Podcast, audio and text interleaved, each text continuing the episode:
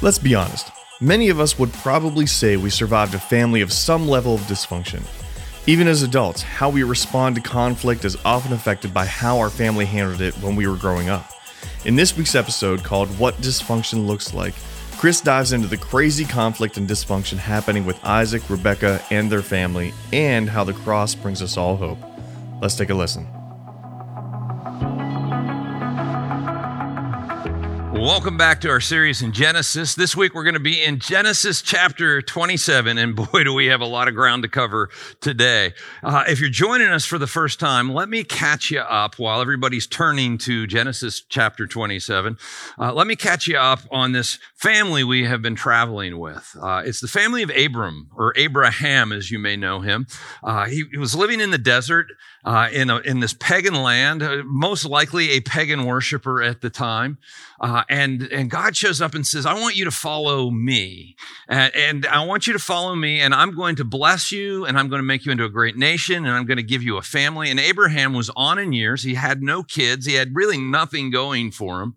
Uh, and, and I love it because for me, God is, is kind of picking the underdog and, and, and pulling him into the story. Now, Abraham becomes kind of the center of three major world religions. He becomes the, the, the center of history, probably impacted history more than anybody else who's ever lived, which is amazing. This nobody becomes a somebody. And as we've been traveling with him, we've watched the mistakes he's made along the way the bad decisions he's made, the dysfunction, and really dysfunction. If I can think of one word to describe this family, it's dysfunctional. It's like watching a reality television show. They just do stupid things and treat one another poorly and, and all these other things along the way. And yet they keep coming back to God and to following God. And God redeems them and he redeems their mistakes as they go, which gives me an incredible amount of hope because I do stupid things too. And so do you.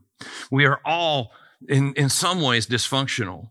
And I think God put these stories in the Bible. He, he allowed the story to be told the way that it happened so that we can, one, draw hope from the fact that if God can use these folks, he can use us. And secondly, we can learn how to avoid some of the dysfunctions that they walked into. And they were kind of learning as they were going. And, and so today, what I'm going to do is I'm going to look at, pull out of this passage some dysfunctions that we see in families specifically. Now, it might be your workplace or, I mean, these dysfunctions carry over to wherever you are.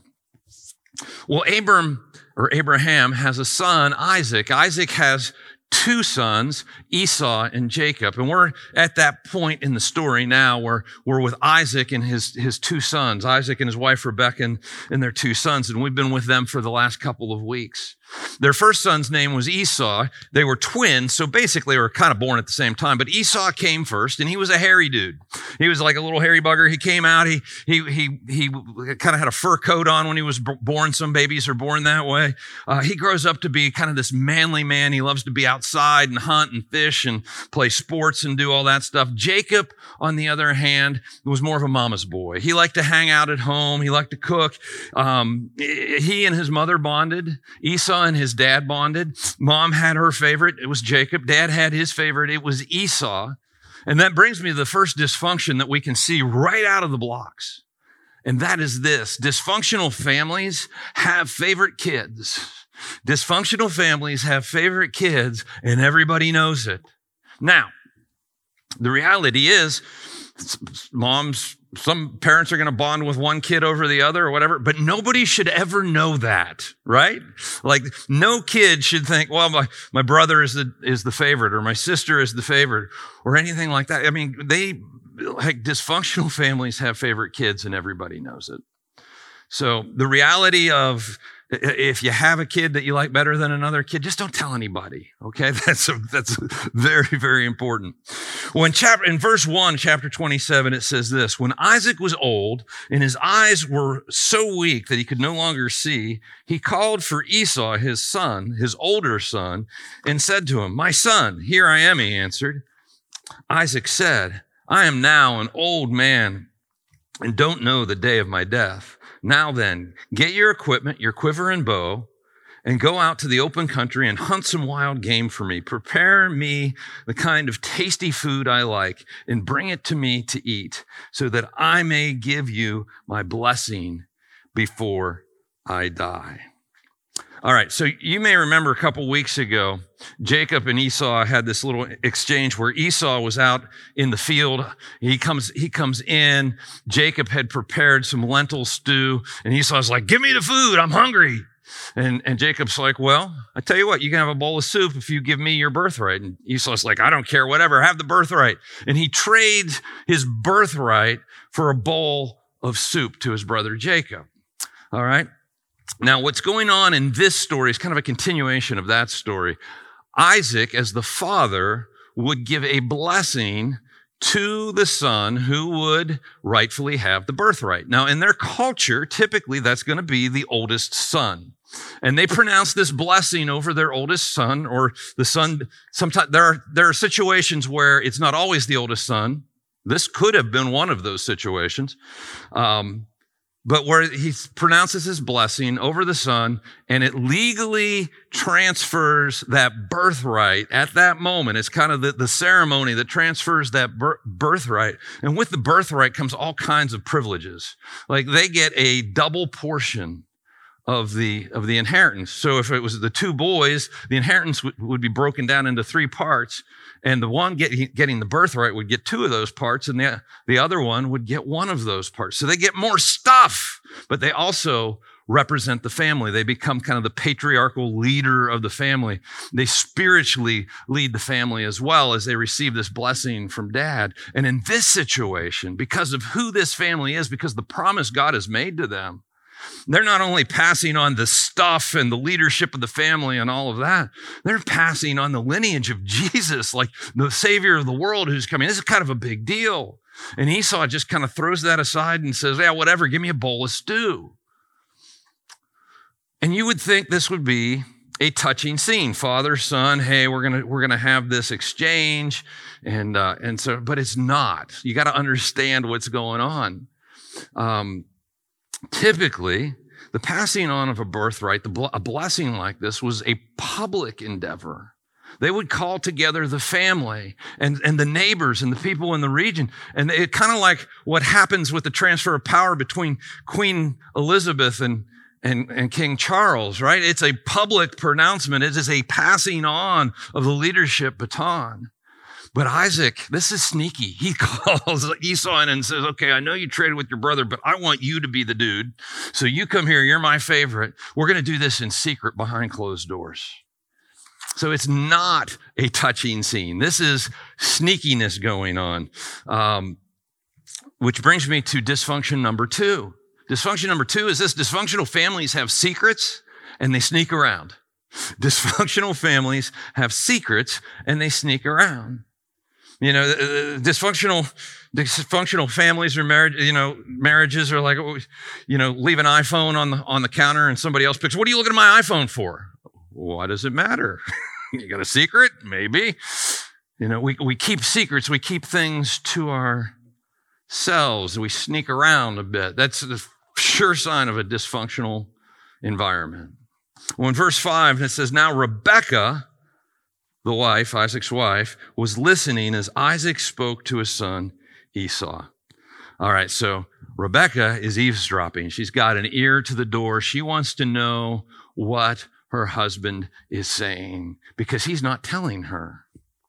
You know, everything that, that she, as we will see later on in this, this passage, she, she is either eavesdropping or she has servants eavesdropping and reporting to her everything that Isaac says, which brings me to dysfunction number three. In dysfunctional families, mom and dad don't communicate. In dysfunctional families, mom and dad don't communicate. She's eavesdropping. She has servants listening in. And my question to the, for this is, is really simply this. What the heck happened? Remember back in chapter 24 when this was a Hallmark Hall of Fame special? I mean, they saw each other for the very first time and, and their, their hearts beat out of their chest and it was love at first sight. And it was like, it was like watching a, hall, you know, it, it, with a minute 30 left, they kiss, you know? I mean, it was perfect. It was, it was uh, right out of a, a novel. And now they're not even talking. Now she's eavesdropping. He's sneaking around behind her back. What happened? How they end up in this place where they've got separate checking accounts and separate passwords and, and they live separate lives. They sleep in separate rooms. They have separate hopes and dreams for their, for their kids and their family. They have separate favorite kids. What happened to this marriage? How did it end up here? That's a question I'm sure there are are some sitting in the congregation or watching online who are asking that question about their marriage. How did we end up here? How did it end up that we're, we don't talk, we don't communicate? How did the fire go out? How did we die? How did we grow apart? Maybe it was when the kids came along and mom chose the kids and dad chose work, or maybe the parents chose different favorite kids. I, I don't know. I don't know when it happened for you, if it's happened to you. I think it was probably the different favorite kids for this one, but they stopped. They stopped growing together and they grew apart. Guys, this is a reality of so many marriages in our culture, and not just in the culture, but in the church, where we we don't communicate anymore. We don't talk anymore. We have different dreams and different hopes. The marriage is on life support. And, and, and if you are a follower of Jesus, let me just challenge you right now. This part of the message is for you. Fight for your marriage. Marriage is hard, right? That, that love, the, the warm fuzzies and butterflies we feel in, in chapter 24, right? To, to, to nurture and maintain that love, that communication, that connection, a healthy relationship, it takes a tremendous amount of work. We just say, I do, and then we don't. We, we stop. We stop writing the love letters. We stop going on dates. We stop investing in the marriage. We stop. And you can't stop. You've got to work at it every day. You got to ask the question, what do they need? And sacrifice your own wants and desires for the other person's wants and desires. Commit yourself to out loving that other person and communicating even when it's hard. I think that's a lot of times people are conflict averse. There's a hard situation, and rather than face it and actually have the conversation, they just go to their corners and then begin to grow apart. And instead of doing what Rebekah does next, she should have walked in that room and said, Wait a second. Wait a second. I haven't had a part of this conversation. We need to talk. And they should have worked it out as a family, but she doesn't because the communication is all jacked up. Mom and dad aren't talking. The boys aren't talking. Dad's not talking to Jacob. Jacob, Esau is not talking to mom. And It's all rumors and eavesdropping. And nobody is talking to God in this story. Nobody is. God's not even, God's mentioned once and it was just kind of a throwaway line. Nobody is seeking God. And most of the time, when there is no unity in a family or no unity in a marriage, there's no prayer. Most of the time. And you're like, well, my, my marriage is on life support. I don't think it's going to make it. You want to start loving the other person again? Start praying for them. At the core of the problem is a spiritual issue, and you need a spiritual solution. And when you start to pray for somebody, not only does it invite the presence and power of God into your heart and into the situation, but it orients your heart towards that other person. It's hard not to like and eventually love somebody you're praying for. Talk to God. What goes on? It says, When Esau left for the open country to hunt game and bring it back, Rebekah said to her son Jacob, Look, I over, so this is what Rebekah does instead of going and having a hard conversation. says, Look, I overheard your father say to your brother Esau, Bring me some game and prepare me some tasty food to eat so that I may give you my blessing in the presence of the Lord before I die. Now, my son, listen carefully and do what I tell you. Go out to the flock and bring me two choice young goats so I can prepare some tasty food for your father just the way he likes it. Then take it to your father to eat so that he may give you, give you his blessing before he dies. Well, Jacob has this moment of, of uh, I don't know if it's conscience or he doesn't want to get caught, but he thinks better of this plan, right? He's like, I don't know that this is a good plan, mom. And so it says, Jacob said to Rebekah, his mother, but my brother Esau is a hairy man while I have smooth skin. It's like dad's going to know the difference if he touches me. What if my father touches me? I would appear to be tr- uh, tricking him.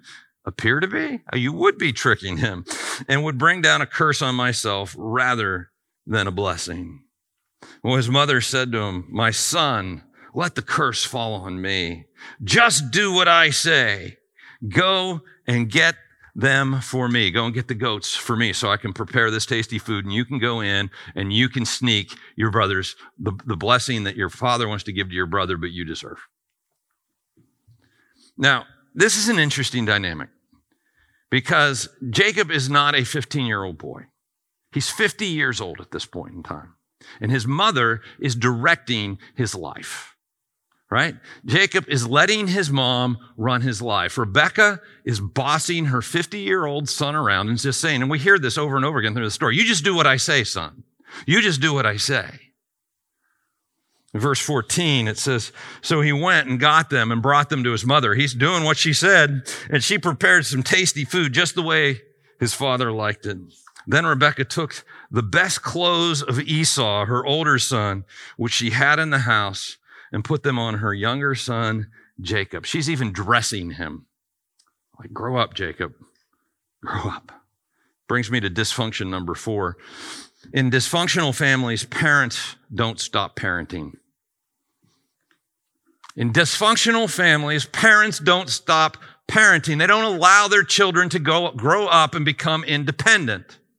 They continue to parent their adult children. And this is dysfunctional. We are designed to grow up and become independent. We see this in the first part of Genesis where, you know, a man and God created the man and woman and they, they're to leave their parents and cleave to one another. They become their own adult unit. You know, when we say I do to her or to him, we're saying I don't to our mom and our dad. And we are becoming our own adult unit. Now, for those who don't get married, you know, when you're, by the time you're 50, you should probably be your own adult unit. You know, I mean, like he is, he is mama's boy and she is, she is directing things. Now, I want, I don't want you to hear me wrong here. We are always to honor our parents, always to honor our parents. But there are some times we need to say in a very polite, kind way, butt out. No, I'm an adult. I need to make this decision myself. And that is healthy and that is good.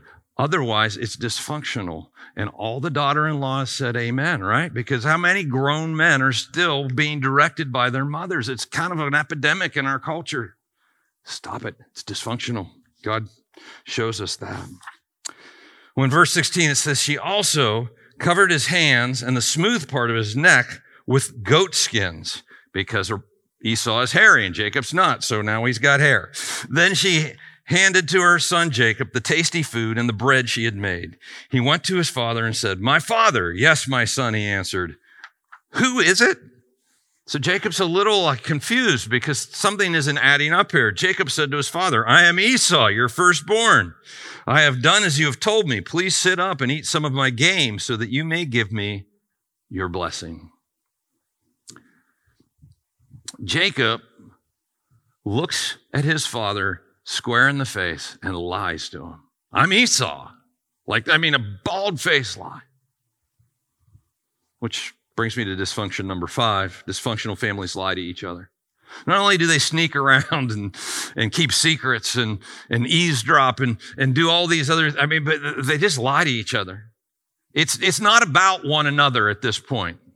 It is about getting what they want. And if they need to lie to get it, that's what they'll do. But guys, this creates a dysfunctional hell that this family kind of lives in, as we're going to see. It just kind of unfolds from here. In verse 20, it says, Isaac asked his son, how did you find it so quickly, my son? He's a little concerned. He's like, you just left. How did you get that food and get back here so quick? It takes a long time to get a trophy buck. Jacob lies again. The Lord your God, he drops God's name. The Lord your God gave me success, he replied. Then Isaac said to Jacob, Come near so I can touch you, my son, to know whether you really are my son Esau or not. He's like, he's like, I, I can't see. And his hearing is, he's probably, uh, historians believe that Isaac is between 135 and 140 years old here. His hearing probably isn't what it used to be, but good enough to know that he's like, I don't, I'm not 100%. That's Esau. And so, and they live in this, this environment where they have to question everything because there's, well, there's no trust, which brings me to point number six. Dysfunctional families don't trust each other. Dysfunctional families don't trust each other because when you live with secrets, when you live without communicating, when you live telling lies, when you live in an environment where you're just trying to get what you want, you can't trust anybody. And guys, we're designed to live in, in households where trust and love and concern for one another, that's God's way. That's God's design. This is not. And so you're always on edge and you're always kind of wondering, you're like, are you sure? And, you know, let me, and he just keeps coming back and trying to, to confirm that this is not, um, Jacob, but, it, but that it is Esau. Verse 22, Jacob went close to his father Isaac, who touched him and said, the voice is the voice of Jacob, but the hands are the hands of Esau. He did not he did not recognize him, for his hands were hairy like those of his brother Esau, the goat skins. He felt the, the, the, the fur. So he proceeded to bless him. Are you really my son Esau? He asked one last time. Like, can you imagine? I am, he replied. He lies to his father's face again.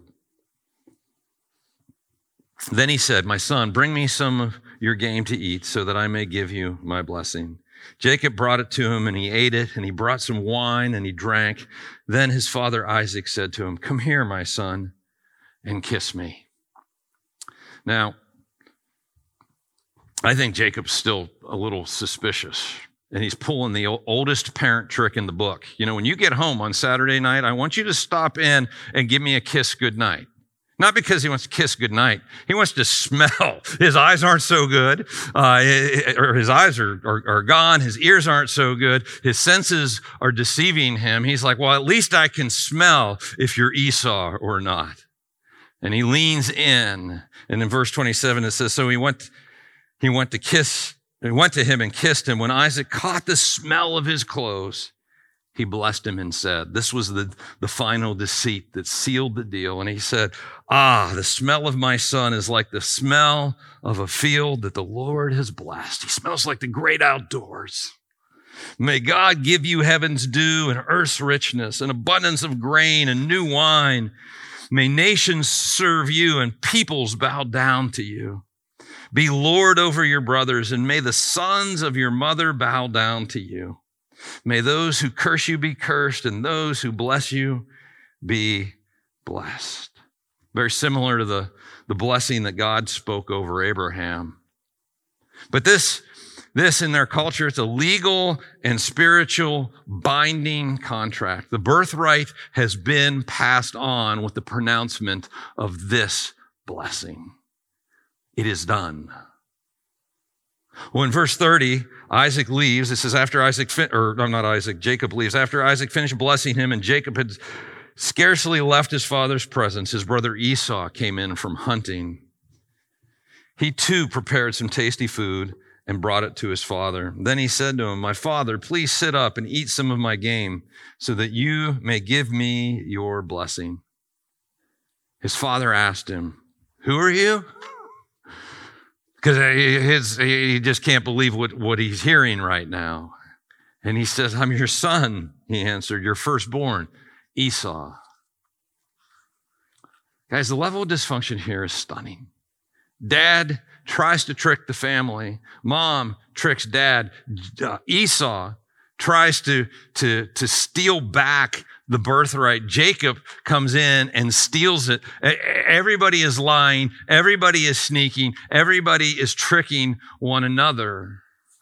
There's not a good person in this story. None of them do right. None of them are heroes. None of them deserve our sympathy. In verse 33, it says, Isaac trembled violently and said, Well, who was it then that hunted game and brought it to me? I ate it just before you came and I blessed him.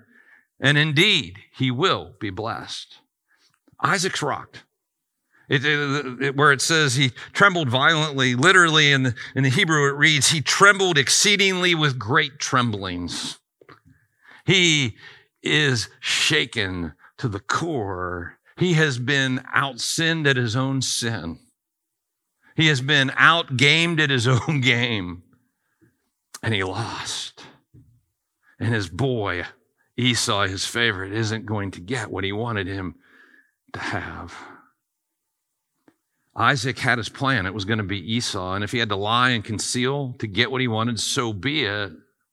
He's not a good guy. Rebekah had her plan. It was going to be Jacob. She had to lie and conceal, and, and, and, and so be it. And what we're left with here at the end is an unhealthy marriage, brothers who are at each other's throats, broken hearts, broken plans, and a family torn apart. This is not a fun story.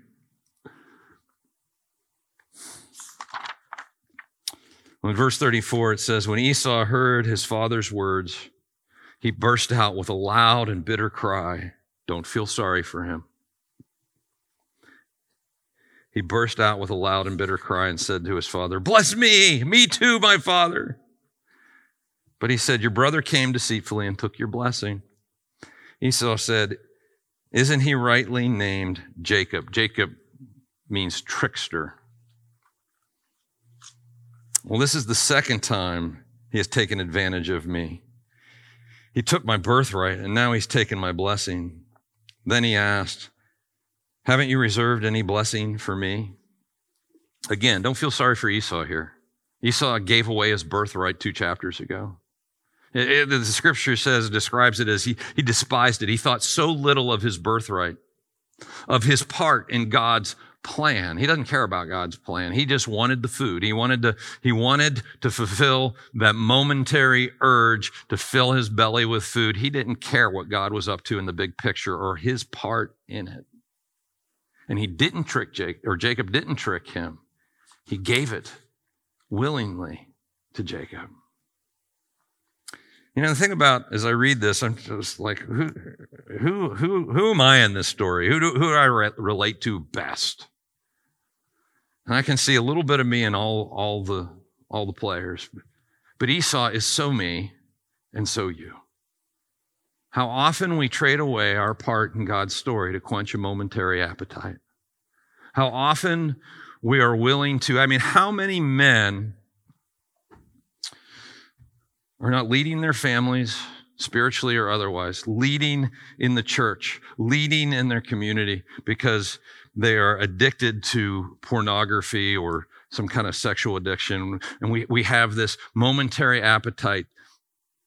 And they give themselves to that and trade away their part in God's story. Now, I'm not saying God can't redeem that. He can and He will if you will turn from, from whatever that appetite is you give yourself to.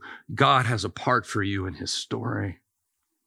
But Esau, Esau is not a good dude. Esau chose to live that way his whole life. And we see this in Hebrews chapter 12 and verse 16. It, it, references Esau. So this is a New Testament passage.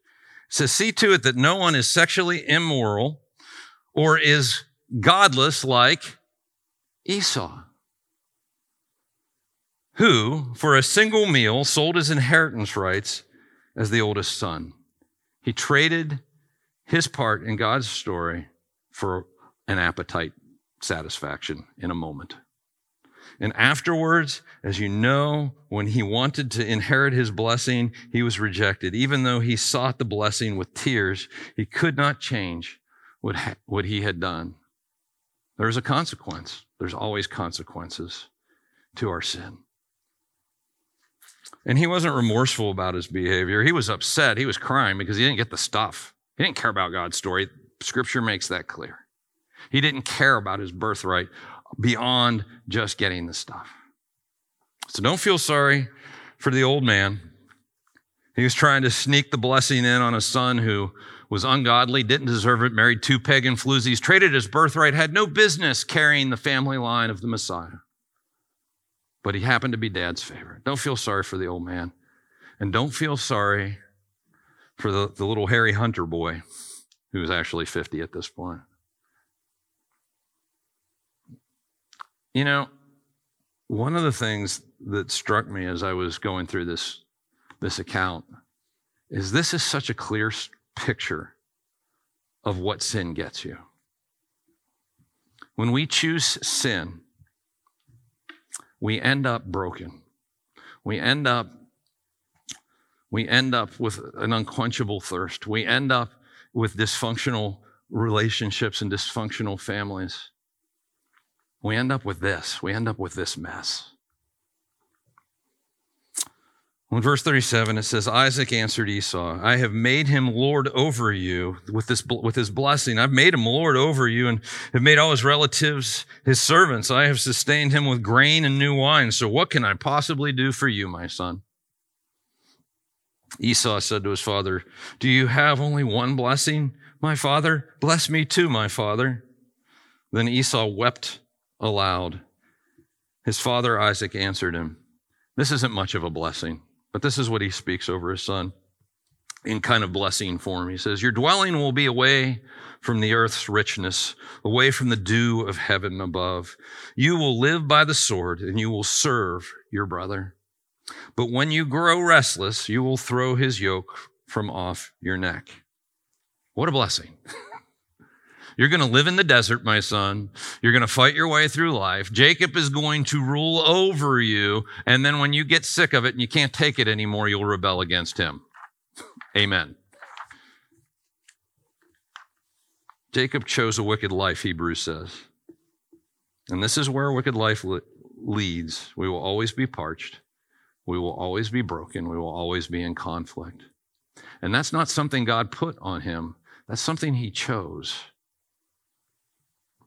as it is something that we choose when we choose sin. Well, verse 41 says Esau held a grudge against Jacob because of the blessing his father had given him. He said to him, The days of mourning for my father are near. In other words, dad's going to die soon. So then, after he dies, I will kill my brother Jacob. Esau has a grudge. I understand. But uh, dysfunction number seven dysfunctional families hold grudges. Jesus makes it clear, as crystal clear as possible, that we are to not hold grudges.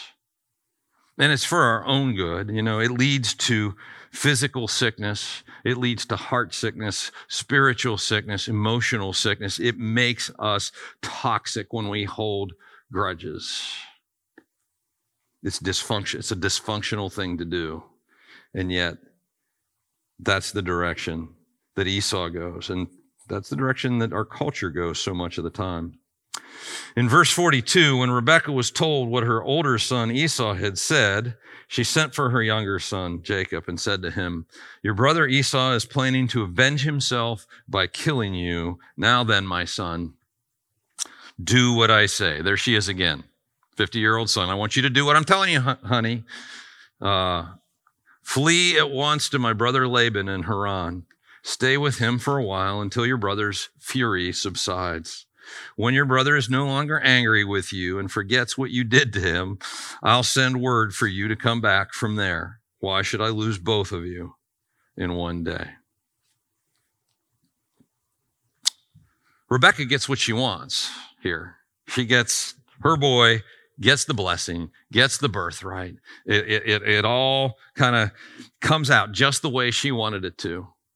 And she was, you know, dishonest getting there, but it ends up wrecking her life. There are consequences for our sin. Even when we get what we want, we don't get what we want. She never gets to see Jacob again. He's gone for 20 years. She's dead by the time he comes back.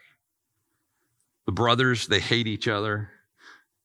Dad lives with regrets and the family torn apart from the inside out. Dad ends up, he was just having a bad day. He thought he was dying. He ends up living another 40 years. So he has to live in this mess for the next 40 years. And guys, none of that was God's plan eh? A. God does not desire that we live in this kind of dysfunction. He wants us to live above this kind of dysfunction. Now, are we all dysfunctional? Yes. But can we get better through the power of God in our lives? Can we walk out of it? Can we choose to forgive? Can we choose to tell the truth? Can we choose? Yes, yes, yes. And life gets better as you do. This was not God's plan A. We end up, what was God's plan A? I have no idea what God's plan A was. We'll never know. But now we got this mess, and God takes plan B and makes something amazing out of it. God takes our messes and turns them into masterpieces, as it said. He does with these guys. He allowed the sin here. Doesn't mean he condoned it. And it certainly wasn't his plan. But he redeems it. Because eventually, through this family, comes the Savior of the world. Now, they go through a lot of ups and downs and a lot of pain along the way, especially as they choose to walk away from God. They end up in slavery for 400 years. They're exiled several times. They're occupied several times. There, there's a lot of pain that comes their way when they choose sin over following God, just like there is in our lives. But God uses it all and he brings it to a place where he accomplishes his will, His plan, His purpose. And the part that they got to play in all of that may, may have changed along the way. They got to play a part. I don't know about you, but again, as I read this story, I think, man, these people are messed up. The whole family's a mess. And yet it's Jesus' family. Like he chose to be born into this family. And if Jesus would choose to be born into this family, that gives me an incredible amount of hope. That maybe God could be, be alive in me. Maybe I could be part of his family. Maybe, not just maybe, definitely. He could use my life and write my life into the story that he's writing, and your life as well. You know, what I see when I look at this family, when I look at this chapter, is a bunch of jacked up people who need redemption, who need a cross. And eventually their great, great, great, great, great, great, great, great, great, great grandson is born and dies on a cross to pay for the forgiveness of all that sin so that we can be in a relationship with God. 1 John 1 8 and 9 says this If we claim to be without sin, we deceive ourselves, and the truth is not in us. In other words, none of us are sinless. We all are children of Adam and children of Eve, and we all have a propensity to sin. So don't deny that. But if we confess our sins, He is faithful and just and will forgive us our sins and purify us from all unrighteousness. You see, when Jesus was born, everything changed. And when Jesus died on the cross, he paid for all our mistakes and all our dysfunction. And now, in the age that we live in, as we place our faith in Him, as we confess our sins to Him, He gives us a brand new start. And His Spirit comes and lives in our hearts and empowers us to walk out of those dysfunctions and to live a different kind of life. Not perfectly, but a different kind of life that brings peace and joy and unity and love and integrity to relationships and to families. And God offers that to you no matter how messed up your life, your family, your background is. That what Jesus did on the cross covers it all. And you can begin a relationship with Him today just by saying, Jesus, I confess and admit that I'm a sinner. And I believe you died on the cross for my sins. Come into my life and help me follow you. In your name, amen. Thanks for joining us on the Vineyard Church podcast today. It's our greatest desire for people to find and follow God, and we hope this podcast is one way that helps you do just that. But don't stop here. We would love to see you face to face. God's people grow most in community, so don't forget you can join us live at the Capitol Theater in downtown Wheeling every Sunday morning at 10:30 a.m. If you'd like to connect with us in the meantime, make sure to visit our website, vineyardwheeling.com, or download our app. You can catch up on previous messages and series, request prayer, and even download additional content. Thanks again for joining us this week. We'll see you next time.